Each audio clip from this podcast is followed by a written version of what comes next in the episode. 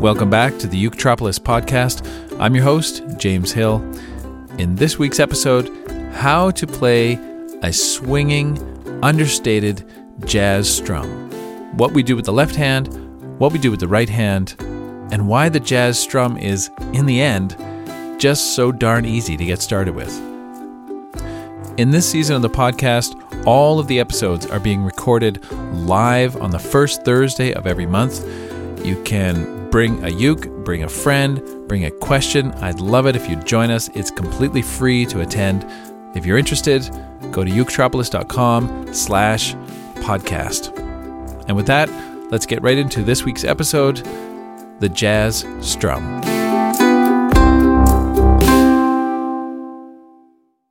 Elmar has a good question here. Um, how can I play a swinging jazz accompaniment? Yes, great question.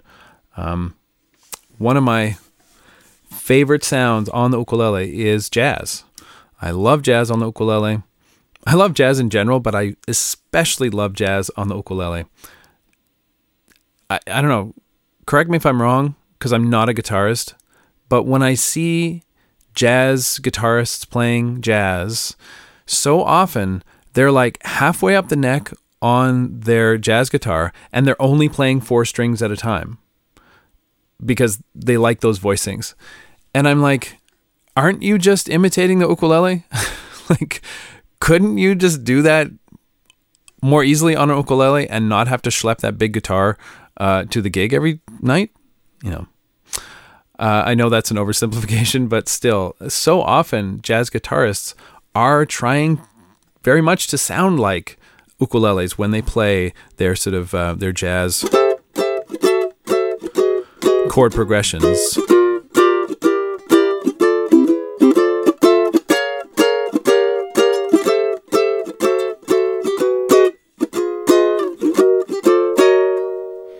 Jazz sounds especially sweet on the ukulele when you have the high fourth string. My dog has fleas. That that fourth string being unexpectedly high, what it does is it kind of compacts all of the chords that you're playing in jazz. And it sounds a little bit more like a barbershop quartet, you know, like a pocket sized barbershop quartet. That's what that high fourth string tuning does in jazz. And to me, that is just such a nice sound.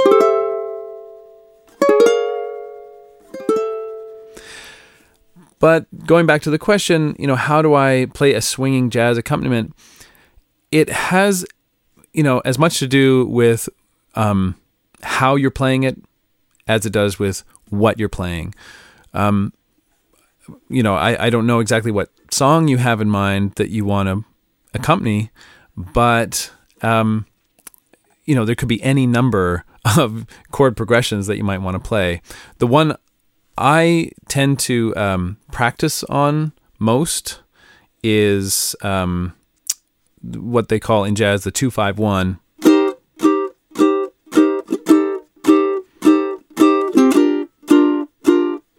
I find this is sort of like the quintessential jazzy sound. And it makes a great practice loop, I guess you could call it. And all I'm doing right there is starting straight across on the third fret. We can call that C minor 7. And then here's where the magic happens. You just take one of those notes, just one of the notes, and pull it back one fret. So instead of going straight across on the third fret, I'm actually going second fret and then third fret, third fret, third fret. So 2333 would be the fret names. And then I'm finishing it off with a B flat 6. Now, this is a good example of something you'll notice a lot in jazz, which is that the chords that sound like they're going to be more difficult are often easier to play. I'm not just saying that to, you know, like promote my ukulele jazz course and trying to get you to, you know, buy into this jazz thing it's true. Like so often, the chords that have extra you know, digits in them, extra numbers, extra letters, you know, things that make them sound scary. Like eight or nine times out of 10, those chords are ergonomically easier than the chords you thought were already easy. Right? So, for example, like the classic example would be C. Everybody thinks C is the easiest chord in the world. But of course, C6 is easier all the open strings, right?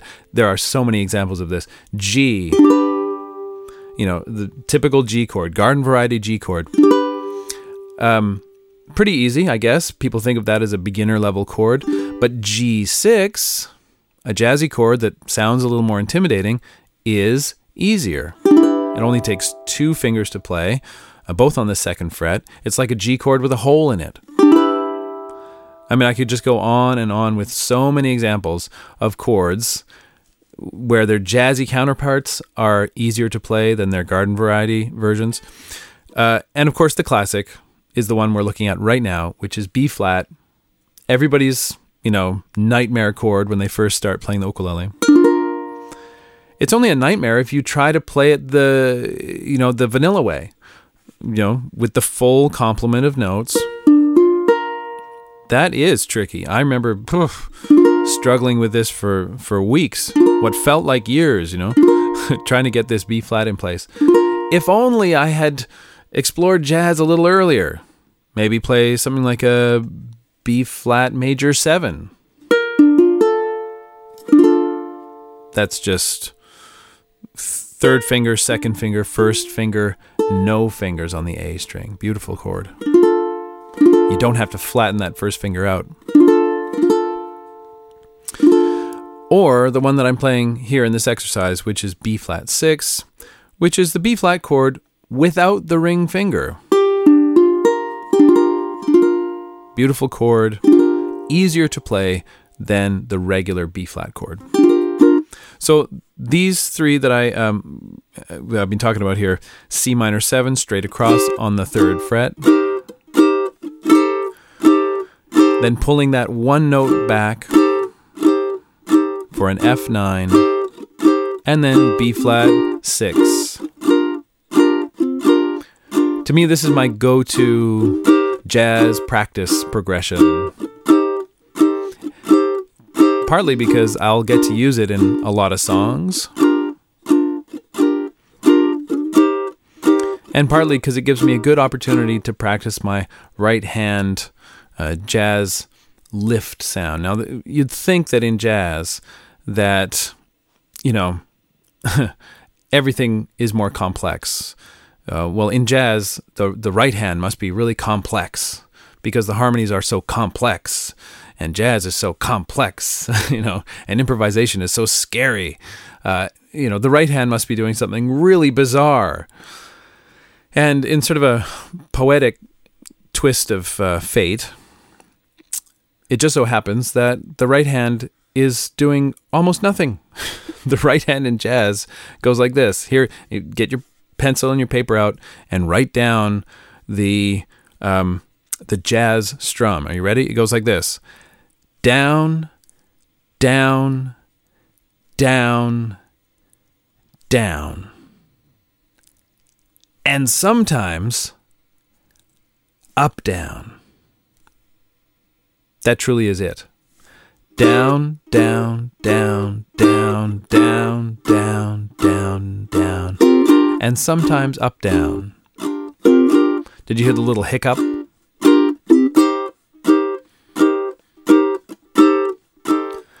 And that really is the basis of getting a good jazz accompaniment. Keep it simple. Enjoy the fact that these chords are often easier to play than you thought they would be. And um, maybe most importantly, I will say, listen to a lot of jazz. If you're going to play jazz, if you're going to play a sweet accompaniment in a jazz style, please, please, please do yourself a favor and just look up some great jazz performances. Watch them, listen to them, let jazz get under your skin. It really is the most enjoyable and maybe the fastest way to get good at jazz is just to listen to a bunch of jazz. Um, you could also take a course like the one I have, you know, ukulele jazz, and we go into much more detail on how to integrate that into um, songs. Great, wonderful, lyrical, beautiful jazz standards. It's all there if you want it, and um, even if you don't want to go that far with it, I hope that that is interesting, something you might want to try. And uh, if nothing else, uh, I hope you sort of uh, get the sense that jazz doesn't have to be intimidating, that as an ukulele player, it truly is at your fingertips, just begging to be played. It's um, not as hard as you think. It's easy to get started. And um, I hope you'll give it a try. And thanks for the question. As Joe says here, my problem is loving all genres of music. Yeah, I I hear what you mean. And uh, my problem is that I love all good music. I I love all the music I love. I really don't think in genres, and I I think a lot of younger listeners. Uh, I look at my son, you know, consuming music, and I think the younger generations they just they don't think in genres um, the way even my generation did. You know, you would go to the CD shop. Remember those? And you would actually go to the genre that you're interested in. You would you would kind of like physically segment yourself from the genres that you weren't interested in. You know, these days with playlist culture, I think a lot of those barriers are just going away, and people just love what they love, and it's cool. Um, and the ukulele, the the ukulele doesn't judge you for the music you love. The ukulele is it, the ukulele is like a like a like a dog, like like your best friend. It's like it's just always up for whatever. Sure, you want to play that? Yeah, let's do it. You want to go to the park? You want to throw the ball? Yeah, you know, ukulele is like uh, like just like a musical golden retriever. Yeah, let's go. Let's do it. Not going to judge you. Just always there, happy when you get home. Come on, let's play. That's the ukulele. Just you don't need to take it for walks. You know, it's pretty cool.